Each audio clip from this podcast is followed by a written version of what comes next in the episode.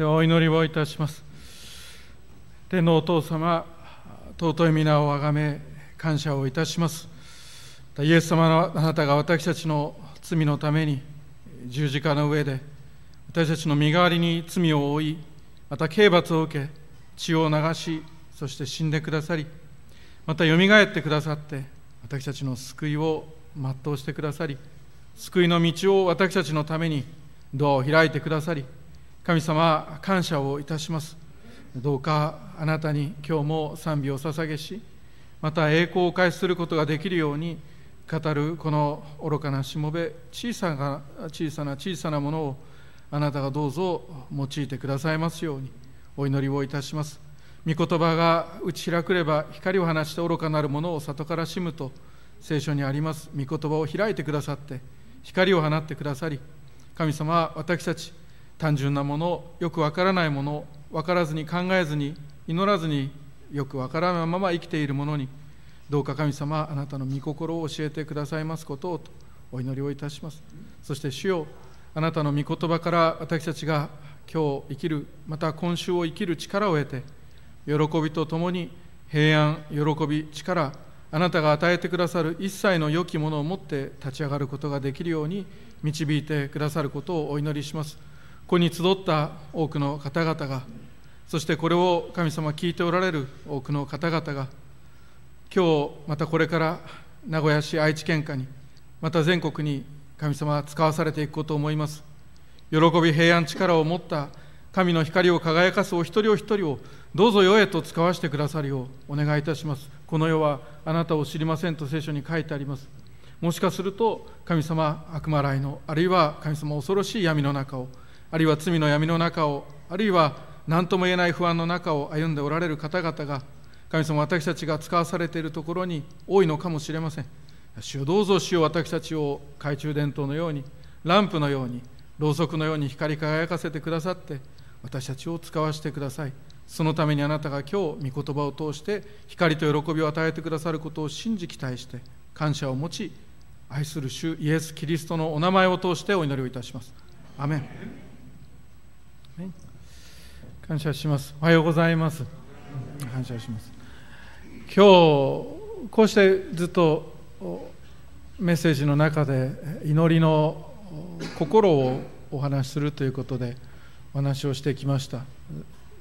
食前の祈り 食前の祈りを心に留めて語ったところもあれば先取り感謝を心に留めて語ったところもあり今日は悔い改めの祈りをこういうふうに祈れというメッセージではなくてその悔い改めの心というのを私たちがこの御言葉から受け取っていくことができればと願っています。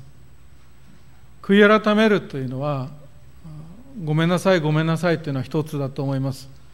また自分のしていることや自分の生き様を憎んだり罪を憎むことも一つだと思います。でもいつも言っているようにそれだけでは悔い改めというよりはただの悔いであって改まっていないので悔い改めとは呼びにくい。それでは一つであって悔い改めの心というのは向きを変えることだというのを今日お話をします。悔い改めの心というのは向きを変えて生きることだということを今日お話をしていきます。それが我に帰ることであり父に帰ることであるという話を進めていきます。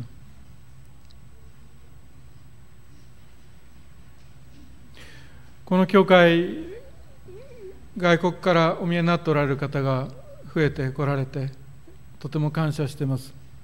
教会は多国籍で多世代でいろいろな人の集まりでなくてはなりませんから一緒に礼拝ができて感謝しています。反復横跳びってご存知でしょうか？反復横跳びっていうのは 反復横跳びっていうのはキュッキュッと音がすることなんですが、えー、体育館やあるいはグラウンドで線をこう引いて右に何歩か行って左に何歩か行ってっていうのを繰り返して、えー、そしてその回数やスピードを測るというものが反復横跳びで体力を測るときにあのよく学校でやらせていただいたものですね。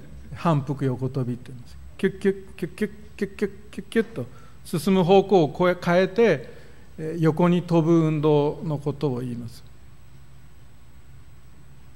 その反復横跳びをもし体育館で皆さんが冬寒い時に履くもこもことした靴下を履いて反復横跳びをしましたら一体どうなるかということをちょっと考えていただけたらと、まあ、できないと思います。できないことだと思います。なぜなら反復横跳びというのは足をしっかりと地面につけていないと向きを変えることができないからです。外で反復横跳びやっても一緒です。滑りやすい靴でやるよりもサッカーのスパイクや野球のスパイクを履いて反復横跳びをした方が結局ざっざっと向きを変えることができるわけで。同じように私たちももし本当に人生の向きを変えたいのであれば自分の人生にしっかりと足をつけて人生としっかり向き合っていないといけないと思います。そして今日お話しすることはでも聖霊なる神があなたの心に不思議に働いて自分の人生にしっかりと向き合いそしてその歩むべき向きをあなたに教えてくださり向きを変える思いも力も主が与えてくださるということをお話をして行きます。キリストを信じる人生っていうのはキリスト教を信じる人生っていうのは天国に入るということがイエス様の救いによって決まった人たちがしかしその天国に入るその日まで悔い改めとそして喜びを繰り返していく人生であります。もう一回言いましょうか。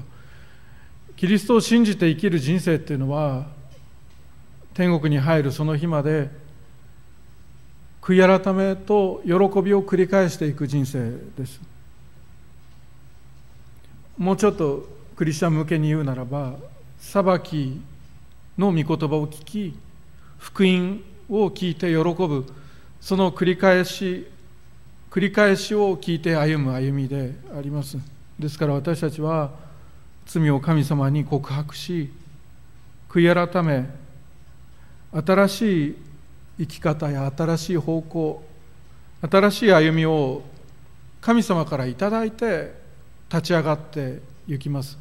あこれが新しい生き方だという思いを神様から与えられて立ち上がっていきます。大なり小なりクリスチャンという人たちは毎日日々悔い改めて生きていくものであります。クリスチャンになったからもうあとは何にも考えず何にも悩まずただひたすらニコニコしているということではありません。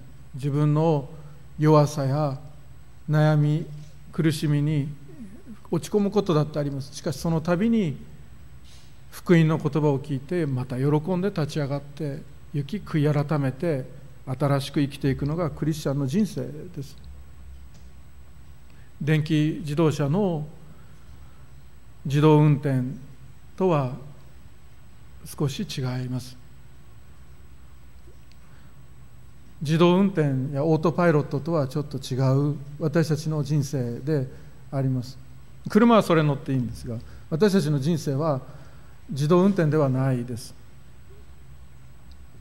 ハンドルを握りながら微調整を続けていく人生であります。もしかすると大きく右にとかって 言われる方もいるかもしれませんがでも微調整を続けていく人生であります。イザヤ書の30章の21節にあなたはいつもこれが道だこれに歩めという声を聞くという聖書のお言葉があります。そのナビを私たちは聖書から説教から聞きながら生きていきます。そしてそれを聞いて私たちはもう一度ハンドルを握り直し間違った方向へ進んでいたのであれば悔い改めて新しい方向へと舵を切り直して進んで行きます。オートパイロットではありません。あなたは言うかもしれません。21世紀に生きるあなたはそれは辛いことではないかと聞くかもしれません。疲れませんか？と聞く方がいるかもしれない。いや辛いのは動くな寝てろです。辛いのはお前動くなじっとしてろです。何もするなしゃべるな動くな今のまま変わるな変化するなという人生の方が辛い人生であります。兄弟姉妹私たちは生きるんです。私たちは悔い改めながら生きていきます。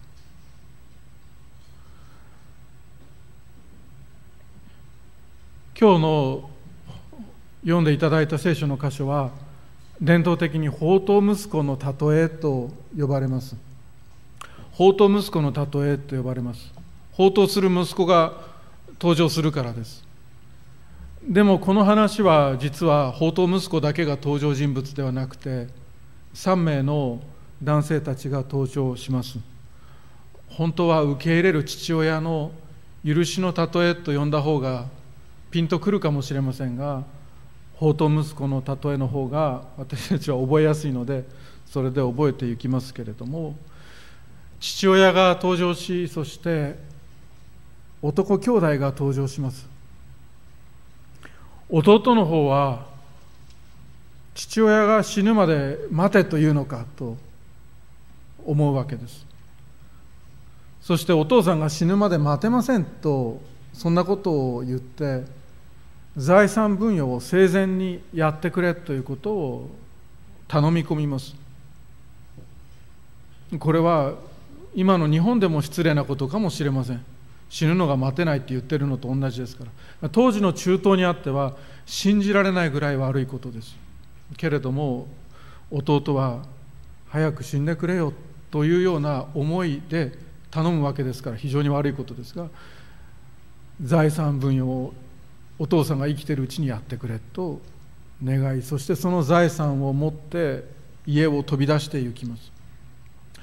お兄さんの方はというとその分け前を受け取ってそして家にとどまりそして家業を継ぎそして親の世話をしようと決めるわけです。弟は海外に出て行きそこで留学をしというのだったらとっても良かったのかもしれません。でもそうではない。弟の方は放蕩し。この次のページ読んでおお兄さんの言葉を聞けば分かるんですが遊女に費やすというような間違いを犯しその遊女と一緒に贅沢をして財産を食い潰してしまうというこれがお兄さんの耳に後で入るぐらいの失敗を繰り返し財産を使い切り没落してゆきます。そこへちょうど飢饉が起こり食べていけなくなってしまいます。食べるものもなくなっただけでなくこの弟が食べる手段もその方法もなくなっていってしまう。そこで外国のある人がこの弟に仕事を斡旋します。この弟は帰れないと思ってたとか帰りたくないと思っていたのではなくてどうやら多分帰るという選択肢が帰るということをが思い浮かばなかったんだと思います。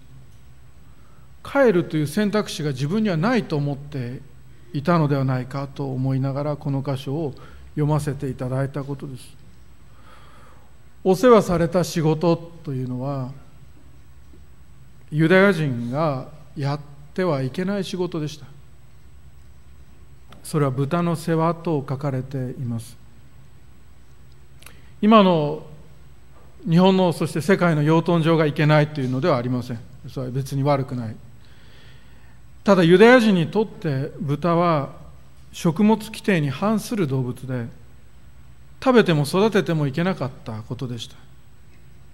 汚れたものとされた動物だったからであります。その汚れたものを汚れを育て増やし世界へ配っていく。それはたとえ飢饉の中であったとしてもユダヤ人にとってはしてはいけない獣の道だったわけであります。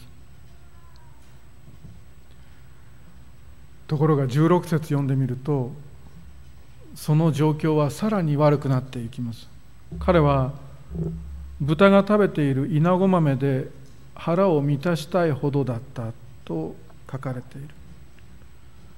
豚が食べている豆で腹を満たしたい。獣の主人としてお世話をしていたはずの彼がいつの間にかその距離感が縮まっていってしまいいつの間にか獣になってしまいたいという欲望を持ってしまう箇所です。本能と呼べばまだ響きはいいのかもしれませんが人間はそれをコントロールしなければならない。それが人間の生き方でありそれが社会です。しかしこの時の彼はもうそれが壊れていってしまい人としてはあってはならない姿へと落ちていき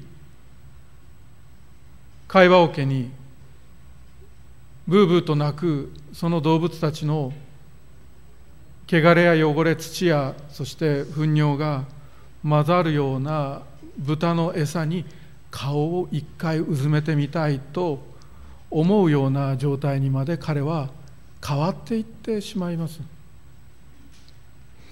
誰もそれを止めないしそしてそれをやめとけこれをあげるからというような代わりとなる人間の食事も与えない。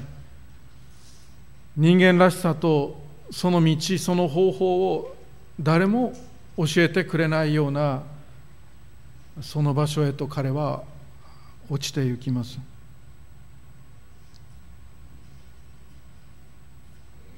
このメッセージは反復横跳びを陸上のスパイクを履いて外のグラウンドでするようなメッセージです。今日この箇所を読みながら私たちがすべきことはスパイクを地面に刺す。ことです。それがこの時間です。あなたがあなたの人生というものをしっかりと見直す時が今のこの時間です。聖書はこの宝刀息子の弟は私たちであるということを念頭に置きながら語っています。なぜなら聖書は義人はいない。正しい人はいない一人もいないと聖書は教えるからです。私もそして皆さんも罪人でありどこかしらに罪を抱えて生きていくものでありますがその罪人の悔い改めというのがルカの15章のテーマになっているところであります。私たちは人として道を誤ったことはなかっただろうか。それがスパイクを履くということです。人として間違っていることは今ないだろうか。いけないことに心と頭使ってないだろうか。時間道具お金使ってないだろうか。人生を使ってしまっていないだろうか。それは獣のすることだ。豚の餌を見つめながら弟は思うわけです。口にたまる生唾を飲み込みながらつぶやくのであります。これは人のすることじゃない。としかしもう彼が獣になり下がるのはもはや時間の問題です。そう思われる時に17節が飛び込んでくる。17節。しかし彼は我に帰っていった。父のところにはパンの有り余っている雇い人がなんと大勢いることか。それなのに私はここで飢え死にしようとしている。しかしが飛び込んでいきます。それまでの全てを変えてしまうのがしかしです。こんな私だけれどもしかしです。こんな風になっているけれどもしかしです。彼は思い出します。父の家のことを思い出します。彼が豚の世話をし豚の餌によだれを垂らすそのようなその状態の中でどれだけ変わっていってしまったかを彼は自分で思い出すわけです。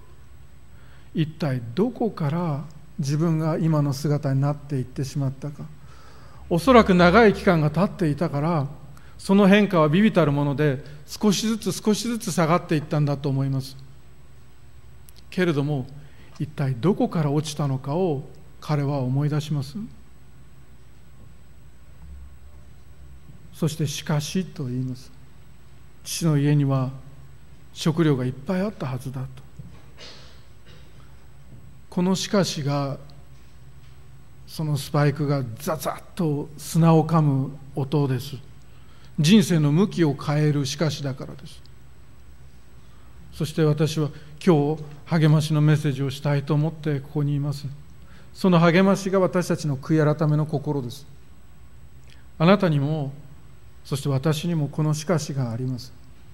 日々の悔い改めであるならばそれが毎日あります。兄弟姉妹覚えていてほしいと思います。私たちには悔い改めがあります。いつでもあります。これが私たちの力です。ね彼は我に帰っていった。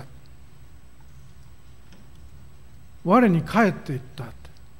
我に帰ったわけです。豚飼いのオーナーがあまりに彼によくしてくれるもんだから仕事は斡旋するよって。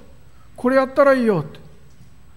そんなふうに言われるもんだからつい彼は自分は豚飼いのオーナーの子供だと思い込んでしまっていた節があります。自分には豚飼い以外の選択肢がないものだと思っているわけです。それで豚飼いのとして豚の餌にまで手を出すところだった。獣の道に足を踏み入れるところだった。しかし我に帰ります。自分の父親は豚飼いのオーナーじゃないぞと。それは我に帰るということです。自分の本当の父親他にいるぞと。我に帰るということです。おかしくなってたと気づくというのが我に帰るということです。兄弟姉妹。私はおかしくなってた。あれが本当の私の信ずべき偶像だ神だと思ってたとか。あれが本当の私のお世話をしてくれるものだと思ってたとか。ふと我に返る瞬間がこの彼に訪れたわけです。自分の本当の父親は別にいる私の方がその父を傷つけてしまったから関係が崩れてしまったけれどもでも私には本当の父親がいるそして悔い改めたわけです。私が罪を犯した。私が悪かったと罪を認めます。立って父のところに行こう。そしてこう言おうお父さん私は天に対し罪を犯しあなたの前に罪あるものです。もう息子と呼ばれる資格はありません。雇い人の一人にしてください。父を愛さず自分勝手に生きて豚を飼って人を辞めて獣の道を歩みでも友人たちは誰に相談してもそれは仕方がないと言ってくれる。けど私は分かってる。全て私が宝刀を繰り返した結果私がまいた種なんだと。聖書は言います。人はそのまいたものを刈り取らなくてはならないと。これは私がまいた種だと。彼は認めます。そして悔い改めます。この悔い改めは聖書にはこう書いてあります。神の慈しみ深さがあなたを悔い改めに導くとローマ人への手紙の2章4節に書かれていますしその通り悔い改めっていうのはあなたの力によるものではありません。あなたの育ちによるものでもありません。あなたが受けた教育によるものでもありません。あなたの今の環境によるものでもありません。それは神があなたの心に不思議に与えてくださる慈しみ深さの結果です。精霊がと言ってもいいでしょう。あなたの心と考え方思いに働きかけて起こしてくださる超自然的なこういった方が分かりやすいでしょうか。奇跡です。悔い改めって奇跡です。その方が来ると罪について義について裁きについて世にその誤りを認めさせますとヨハネの16章8節に書かれているように神様これ精霊様のことですが精霊があなたに働いてああ罪について間違った考え方してたと気づかせてくださる。それが悔い改めです。そしてそれは兄弟姉妹私たちが日々私たちの心に受ける奇跡です。もともと私たちはそういうものの考え方をしませんから悔い改めができるっていうのはあなたに起きている奇跡であります。友人たちは言うのかもしれません。悪いのはお前じゃないよと。お前じゃないと。仕方がないんだと。もっと言うんだったら悪いのは豚飼いのオーナーじゃないかと。そういうわけであります。お前が悪いんじゃない。だから悔い改めたりするなと。そんなことを言ったりするかもしれません。しかしながら精霊は私たちの心に語りかけます。いや悪いのは私だよく分かってる。友達はいいやつだ。でも分かってない。私の心の中と私がしてきたことを知ってるのは私だから。そして精霊は私に我に帰らせてくれたから。私には分かってる。友人たちの友人たちの中には悪魔が悪いんだと。いう人たちも出てくるわけです。悪魔のせいだよと。でも罪について裁きについて私の誤りを私は悟ったと。それで私はこういうのだと。いやそうじゃないと。これは悪魔じゃないと。これは全部俺のせいだと。これは全部私がやったことだと。先週私が悪魔について語ったのは教会を私たちが何が悪魔の働きでそして何がそうでないのかを教会がはっきり知るためです。教会にはっきりさせるために先週それを語りました。あなたがと今日語らせていただきます。講談からですから。あなたがした罪をあなたが過小評価して悪魔のせいにするのであればそれは間違ったことです。こういう問題があるこういう問題が起きた。私が悪いのじゃない。あの人が悪いんじゃない。悪魔がこういうことをさせているというのであれば私は講談からはっきりと語らなければなりません。いや罪です。その原因は罪です。あなたの罪です。それが病ですから病気を間違って診断することはできないことです。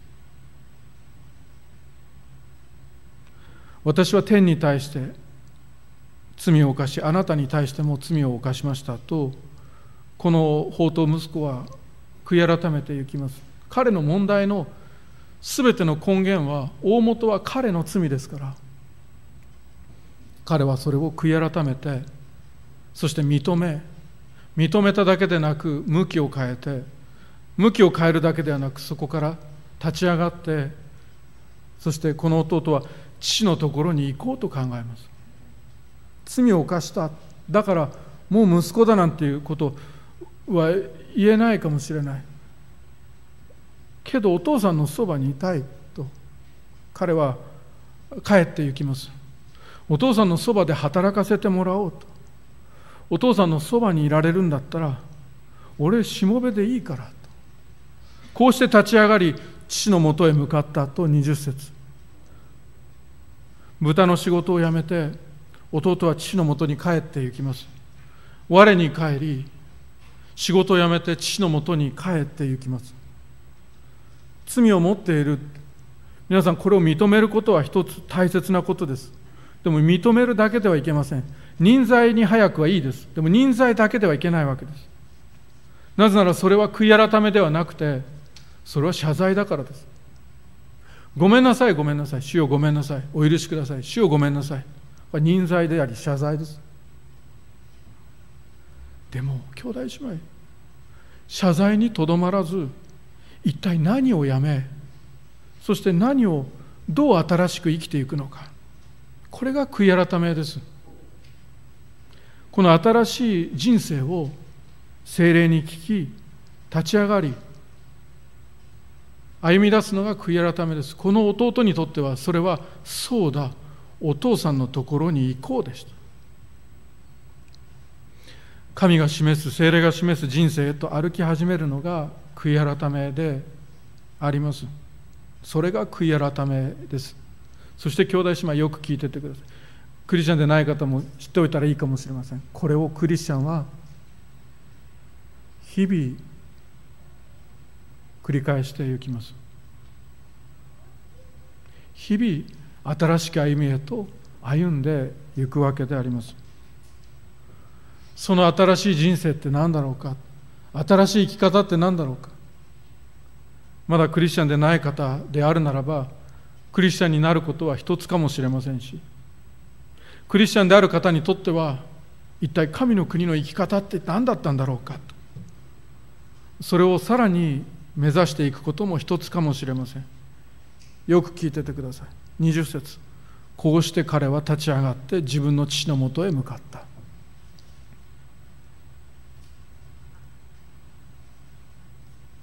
こうして市場教会も私たちもまた立ち上がってそして自分の父のもとへ向かって行きます。もしあなたが宝刀息子だったら父親はどんなふうに彼を待っているかとどんなふうにあなたのことを待っていると想像するでしょうか。帰ってくる息子その知らせが父親のもとに届きます。父親は部屋の奥へと彼を迎えそしてどっかりとソファに座り足を組みそして腕を組んで迎える父親。そしてあれこれと質問を重ねていきます。使う言葉は「お前」です。名前では呼んでくれません。お前一体どこで何したんだ。どの面下げて帰ってきたんだ。狙いは何だ。さすがにお前を息子として受け入れるわけにはいかないか。なぜなら俺はもうお前とは縁を切ってるからだ。これからは労働者としてここで働け。それがお前が願っていることでもあるし一生かかって償わなければならないお前の罪なんだと。そんなふうに言うんじゃないかと私たちは考えます。20節。こうして彼は立ち上がって自分の父のもとへ向かった。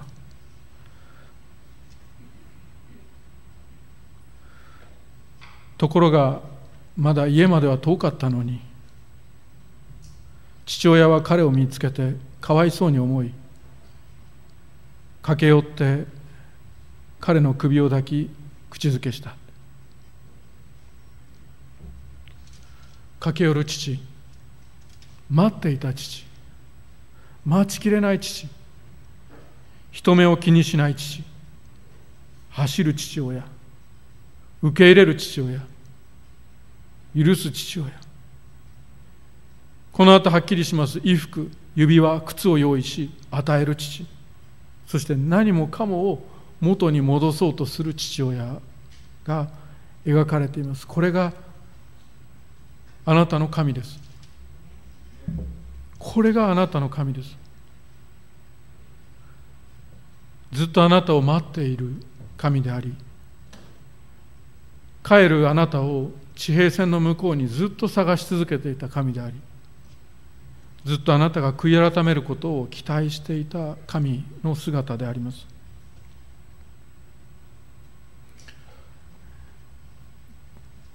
国はちょっとはっきり覚えていないんですが、まあ、おそらくエジプトじゃなかったかと覚えてうる覚えですが覚えています。エジプトのアメリカ大使館の話だと思います。カナダかアメリカの大使館の話です。大使がジョギングをする。新しく任命された大使がそのエジプトに行きそして大使館の周りを短いズボンを履いてジョギングをする。かと思いきや今度は木が邪魔だなと言って木の枝を切るために木登りをする。そんなことをしていますと数日経ってそのエジプトからクレームが来ます。中東ではという電話がかかってくる。中東では権威ある人は走ってはいけません。中東では裾をまくって汗をかいてはいけません。中東では権威ある人は木に登ったりしてはいけません。それは権威を落とす行為です。どうかおやめくださいとそうしたアドバイスがクレームとして電話でかかってくる。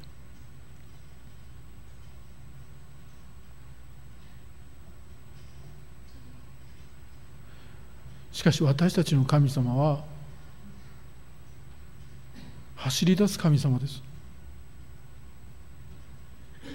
神様は私たちが悔い改めると知るや否や私たちの方に向かって待っていた待ちきれなかったと走り出して来てくださる方です。お前ここまで来いと走ってこいというような方ではありません。私の方が走ると裾をまくり上げて権威失墜も気にしないで人の目も気にせず走り出してあなたを抱きしめたいがために走ってくる方です。これがあなたの神です。この後神様はこのお父さんは確かに悔い改めは聞きます。息子は父に言った。お父さん私は天に対し罪を犯しあなたの前に罪あるものです。もう息子と息子と呼ばれる資格はありません。こうした言葉を聞いていきます。でも何かもう一つありました。どうか。雇い人の一人にしてくださいという悔い改めの言葉があったはずです。しかしこの父親はその最後の言葉まで言わせません。息子は父親に言います。息子と呼ばれる資格はありません。どうかと。いうようなそのところで息子の悔い改めの途中まで聞いて最後言葉をかぶせたんだと思います。ところが父親はしもべたちに言った。急いで一番良い衣を持ってきてこの子に着せなさい。手に指輪をはめ足に履物を履かせなさい。指輪っていうのはそれで商売ができるっていうことです。指輪っていうのはそれが父親の息子だっていう証拠です。足に履物を履かせなさい。そして肥えた子牛を引いてきてほふりなさい。食べて祝おうと言います。この息子は死んでいたのに生き返りいなくなっていたのに見つかったのだからこうして彼らは祝宴を始めた。死んでいた。でも生き返った。これが父なる神様の喜びです。獣だった。でも息子になった。これが父なる神様の喜びです。あなたがどれだけ自分は死んでいるから神は私を受け入れないと言ったとしても神様はあなたのことを待っておられます。どんなにあなたが自分は獣みたいだからもう神は私のことを受け入れないと心で決めていたとしても父なる神様の考え方はそれとは違います。神様は健康なものを招くためにこの世に来られたのではありません。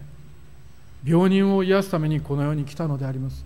病んでいるから壊れているから変な考え方だから神は私を受け入れないとあなたは決めないことです。主はあなたを待っておられあなたが帰ってくるならば走り出しそして裾をまくって走り出してあなたを抱きしめ首を抱えてあなたを受け入れる方であります。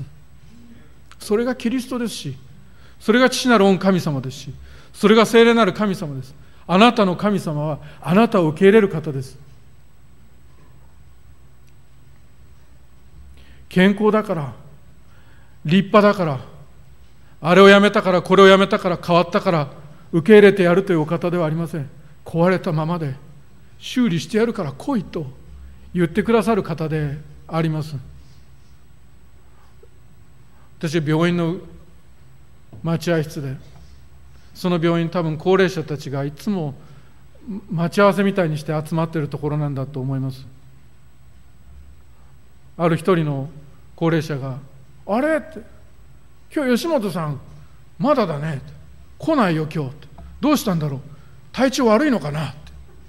病院の待合室で言ってました。体調よかったら来るのかと思って聞いてましたけど。病院ってそして教会ってイエス様の身元ってイエス様を信じて生きるクリスチャンの人生って何も問題がなかったら来ていい場所じゃないんです。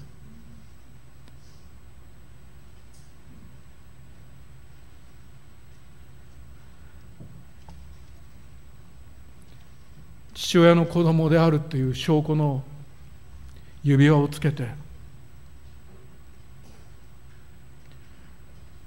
豚飼いのオーナーに頭を下げてあなたの息子だと忠誠を誓う人がいるだろうかということです。一番良い衣を着て履物を履いて仕立て上げられたこの息子のための痩せ細った息子の体を測って作ったオーダーメイドの完璧なスーツを着せてそして足にぴったりとした革靴を履かせて豚の世話をしに戻る息子がいるかということです。子牛のステーキを食べているさなかに豚の餌を食べに行く息子がいるかということです。新しい良いものでその一生を満たすことで人を変える神様です。悔い改めというのは我に返り罪を認め父なる神様があなたに与えてくださる新しい人生を生きていくということです。だったら私たちは悔い改めの祈りをどう祈ったらいいかおのずと分かってくるのだと思います。神などいらん。礼拝などいらん。教会などいらん。神などいなくなればいいと父なる神様に背を向けた人生の向きを変えてキリスト礼拝者としてこれからを生きていく。神から与えられた時間と財産を間違ったことに費やしてきたけれどもこれからは人の道にそれていって育ててはならない悪を増殖させてきた人生だけどこれからは変わって新しい人生を送るというのが悔い改めです。悪がいっぱいに詰まった器に顔をつけたい顔をつけたい。感動にも似た罪の喜びに糞尿泥まみれになっているのが分かりながらそれを喜ぶ人生。それが自分の大きな喜びであってこれ以上のものはないはずだからこの悪の喜びから離れられないと思うその人生。そのあなたを抱きしめる神がいます。そしてあなたを許す神がいます。そしてあなたが想像もつかないような霊的な喜びと最高の意味ある人生と価値ある生涯と最高の天国を用意して待っている神様がおられます。この父なる神様が悪も罪も快楽もはるかに超えた聖なる喜びをあなたに持ってこさせあなたを包みます。急いで。急いで一番良い着物を持ってきてこの子に着せてやりなさい最高の気持ちにさせてやれと。主なる神様は私たちを包んでくださるのであります。マックス・ルケードという子供の絵本を描いたりする神学者がこんな例え話を書いたことがあります。それを紹介してこのメッセージ終わりにしましょう。緑豊かな城があります。そこに息子たちが父親と一緒に暮らしていた。その息子たちのうち父親は父親じゃない長男は非常に従順ないい息子であったけれども弟たちは反抗的でそしてある日父親が川の氾濫に気をつけようと警告をしたところわざとそれに逆らうように川へと入っていきそして川に流されて下流まで流れていってしまった。という話です。うろ覚えですから正確ではないかもしれません。でも心配した父親が力強い長男を送り弟たちを迎えに行かせます。最初に見つかった末の弟は一番末っ子は喜んで長男についていくことにしますがところがこの後見つかっていくお兄さんたちはどこかちょっとおかしくなっていました。一人の弟はおかしくなってしまい汚い小屋を建ててこれが俺の城だと言い始めます。いやお前の城はそこじゃないと長男は言います。お前の城はお父さんの城だと。あそこは緑も木もきれいに生えててそして素晴らしい立派な城だこんな掘ったて小屋じゃないぞって言ったら何言うんだと。俺に父親はいないと。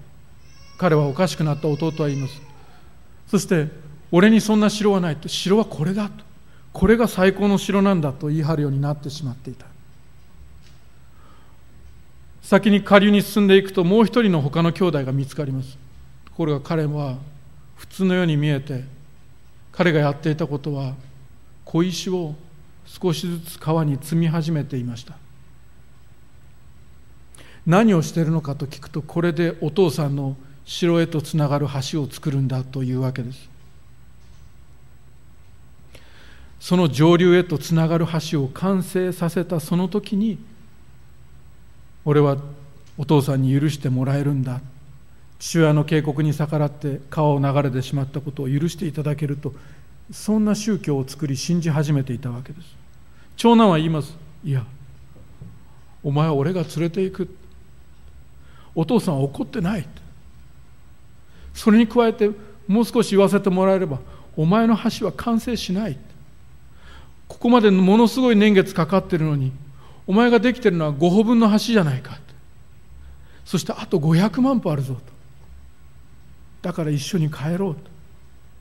しかしこの弟はその許しの言葉を信じないで橋を作ったり傷ついたり働きなしに許しを得られるなんていうのは異端の考え方だと石を長男に向かって投げ始めます。長男は言います。弟の一人は諦めることを選びもう一人は行いで許しを得ることを選んだ。そして誰も父を選ばなかった。そして長男は末の弟と一緒に父親のもとへ帰って行きます。長男に末っ子が聞きます。お父さん本当に怒ってないのか。それの質問に長男は答えます。怒ってない。もし怒ってたら私を使わすはずがないだろうと。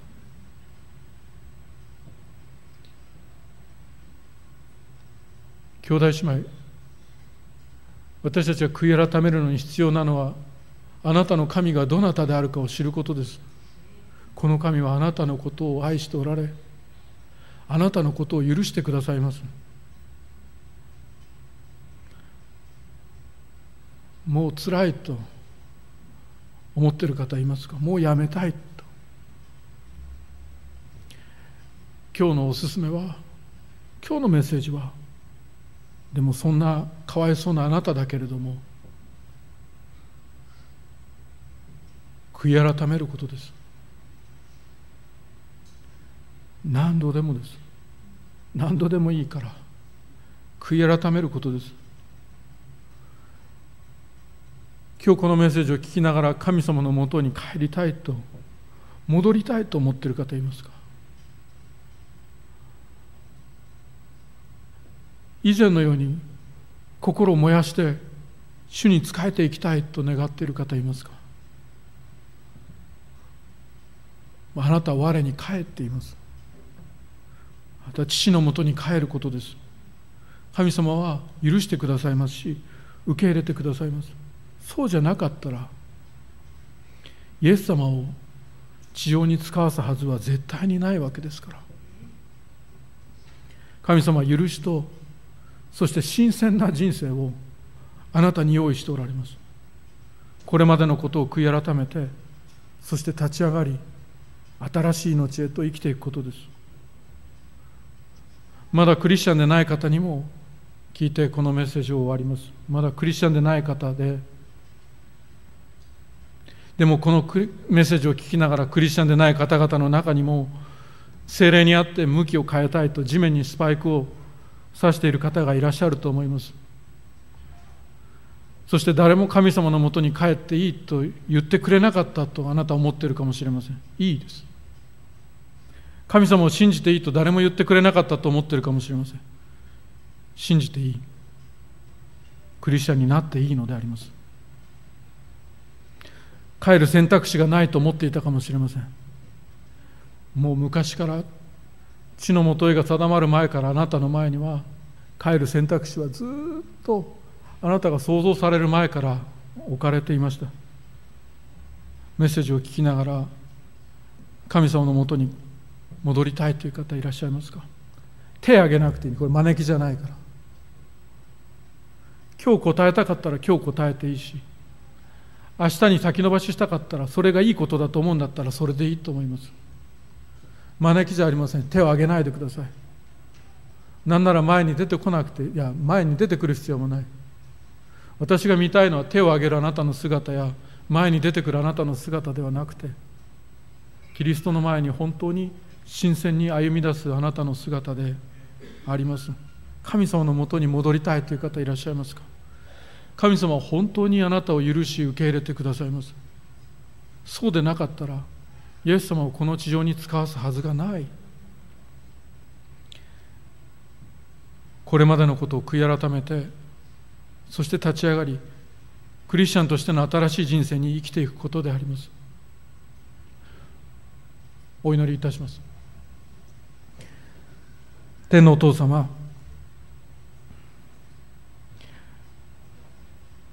あなたが私たちを受け入れて新しくなるための必要の一切を用意しておられるという前提で悔い改めることを今日は聞きました。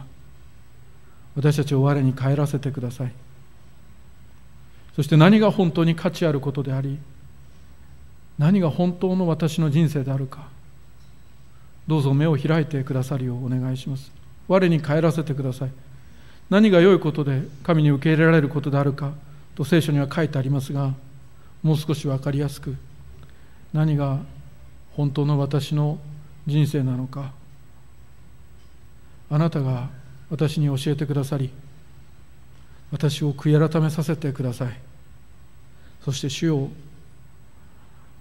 今日あなたを信じ受け入れてくださるあなたの前に私は歩いて行きます。向きを変えた私をどうか迎えに来てください。私を受け入れそして私を新しくしてください。その新鮮な喜びと平安の中で私がどうか他の人の力や幸せに変わっていくことができるように私を整えてください。悔い改めの祈りを覚えイエス・キリストの皆によってお祈りいたします。アメン。